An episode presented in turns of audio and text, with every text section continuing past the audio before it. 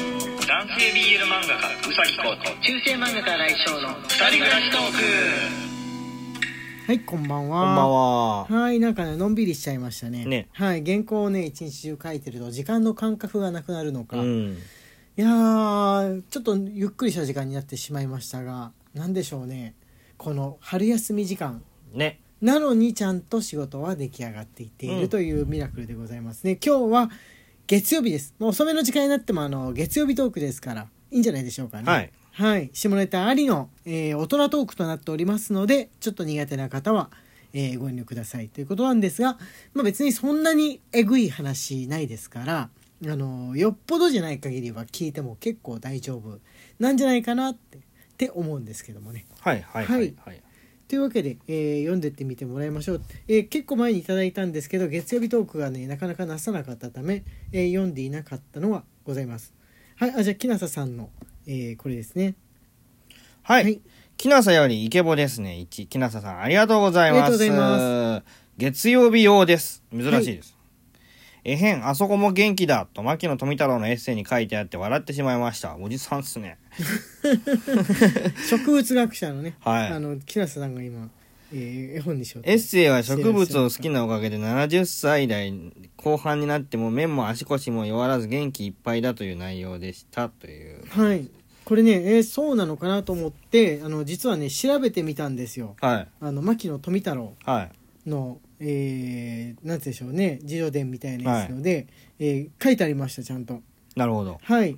あの私の脈は柔らかく血圧は低くえ変元気の電池であるあそこも衰えていなくそして酒も飲まずタバコも吸わぬからまずは長命は請負いだと信じているというふうなことで、まあ、自分の健康自慢について書いてあなるほどなっるたほどんですがこ植れね物好きってことは野菜をちゃんと食べてたってこと、いやし調べる方のと食べるのって別なんじゃないかなとは思うんですがこれであの調べてるうちにねびっくりしたこと分かったんですけど、はいあの今度の朝ドラですねはい今年の朝ドラあが、赤身くんでやりますね そううそうそうあなんで知ってんのなんで喋る前に言うのだってなんで喋る前に言うのい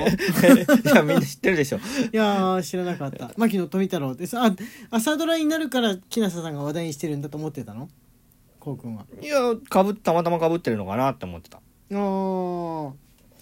まあじゃあいい や神木君がこの言葉言うのかなっていうふうにいや思った思っ70た歳ぐのらい時なんで点ですけどあれ70歳になったらあでも神木君ぐらいの年齢になったらもうメイクすればあれかな老いた時期の役も大丈夫なのいやーさすがに厳しいだろうね無理かな、うんあるところの年齢ぐらいまでにすんのかなどうなんだろうねハリウッドだとできそあああれあれってどうだったっけあの岡田君のさ黒田勘兵衛うはそのままそんなにああえ長命じゃなかったの黒田勘兵衛著名だけど死ぬまではやらないあやらないんだね、うんそうなんだねちゃんと最後の時までやんのかと思ったああいうキリのいいタイミングがあるでしょああ黒田官兵衛っなてるちょほっどと九州にはいはい、行っはちゃうい、のでそっかそっか、うんそこまでなのかな、うんドラマ見見てないからねわかんないんですけれどもまあそういうわけで神木君の牧野富太郎でした 変なまとめ方しちゃいました、えーもう一個木梨さんから来てるんですけれどもじゃあそこれ結構前にいただいたやつなんでせっかくなんで一緒に読みましょはい。えー、きなさよりイケボですね。は1い、きなささんありがとううござありがいとうまございす。ます先生方、いつもありがとうございます。あけびについてです。あけびの実の熟して開けたる形。えー、入院に女院によく似た、読めねえ。似たりと書いてある大辞典は大正6年発行です。あ、牧野富太郎さんのやつですよね。はいこの間、この間っていうか結構前にお話しなすってたやつですよね。はいは牧野い富太郎が一日一台に今日ではシャーシャー然たる勇敢な女が多いと書いたのは昭和21年です。西暦1946年です。ずーっと昔から同じようなことが言われ続けているということだと思います。というあーなるね、ほど46年で言われてんだったらそうだよね。いやいつの時期もあのある程度の年齢に達した時人って自分より若い世代、まあ、娘息子に近いかなみたいな世代が出てきた時に昔の若者よりもやんちゃだなって言ったり昔の女よりも勢いがあるなって言ったりとかするもんだと思うんですよねあーそうだ多ね分もう平安時代とかからうんずっと言っているんだと思思うんですが、これ外国でも言われているのかね最近の若者はあれだなって昔に比べると言われてるんじゃない時期によってねそれがあんまりなかったこともあるんですけどやっぱ文化系の子がこう多くはびこった、うんメガネ系男子が入った時とかはあ最近の子は昔の子と違ったあれだなインターネットばっかりやってるなみたいな風に思ったんですけれど そうも、だねはい、スマホ出たての頃とかそうだったよねあそうですね家にいる方が楽しいっていう時期ですかね、うん最近はまあみんな家にいるわけなんですけど、うんそうなってくると逆にあのーやんちゃしたい子が増えてきてるような感じに、うんうん思いますかねあスマホでもさ、うんアプリとかでさ、うんうんもういわゆるそのマッチングアプリはいはいはいとかもさ、なんか当然のように増えてきたわけじゃん、そうだね広告とかで出るようになって、うん、でもスマホの最初の方の頃ってなかったもんねそういうのあああんまりなんかまあガラケーがその分のやつをやってたっていうか、うんまだガラケーうのん時代だろうね、大人が使ってるのは特に、まあ、ガラケースマホ使ってるの最初は一部の人っていう風な感じでしたからね。ねはいということでそんなに別に下じゃない話にし広がってしまいました 我々のことだからどうしてもねそうなっちゃうんですけれどもあのねサバみそさんから来てますねあありましたサバみそマンデーよりはい「サバみそマンデー」よりお疲れ様です1サバみそさんありがとうございますはいありがとうござい読ますまない方がいい可能性大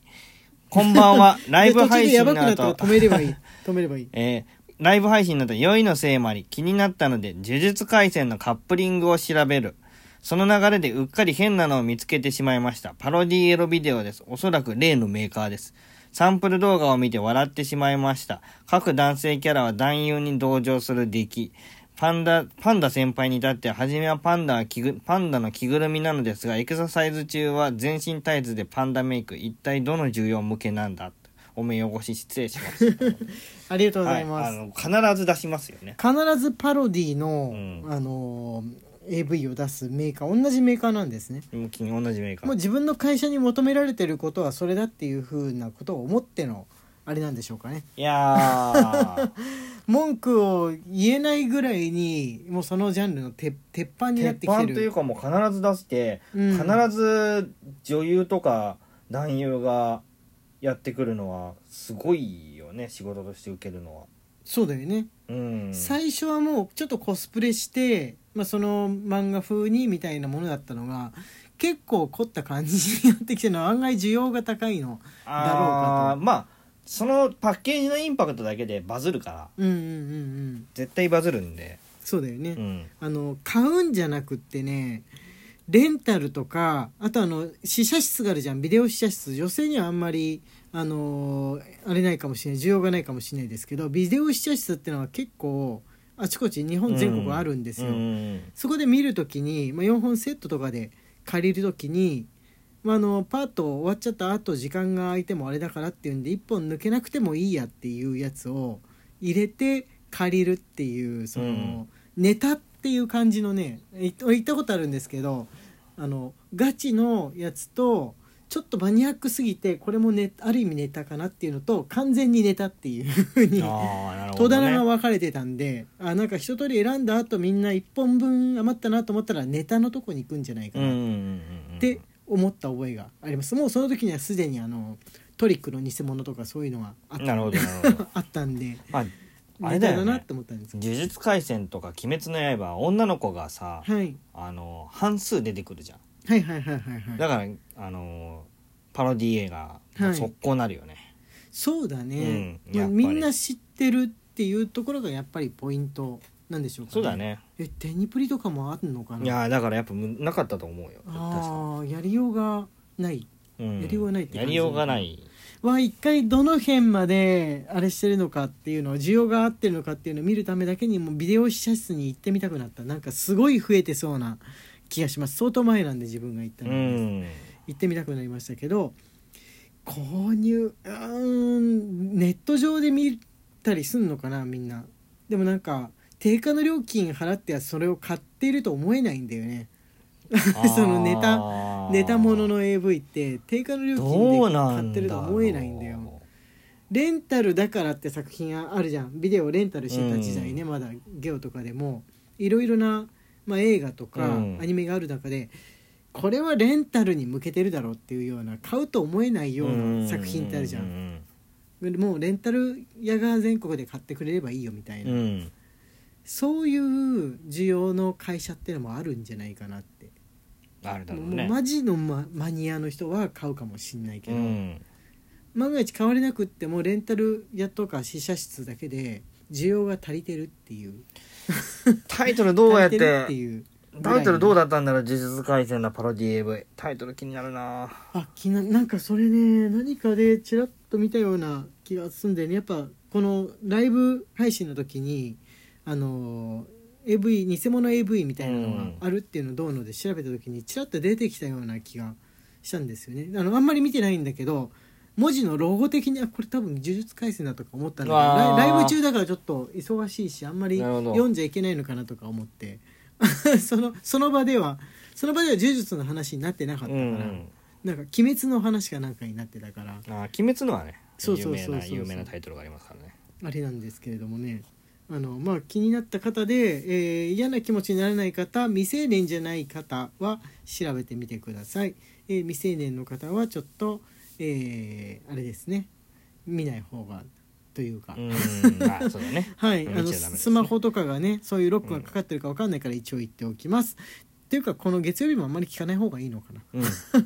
言ってるうちに時間がやってまいりました中世漫画家荒井翔と男性 BL 漫画家うさきこうの二二人人暮暮ららししトトーーククででししたた Twitter のフォローと番組のクリップ Instagram のフォローの方もよろしくお願いします、はいまた明日ね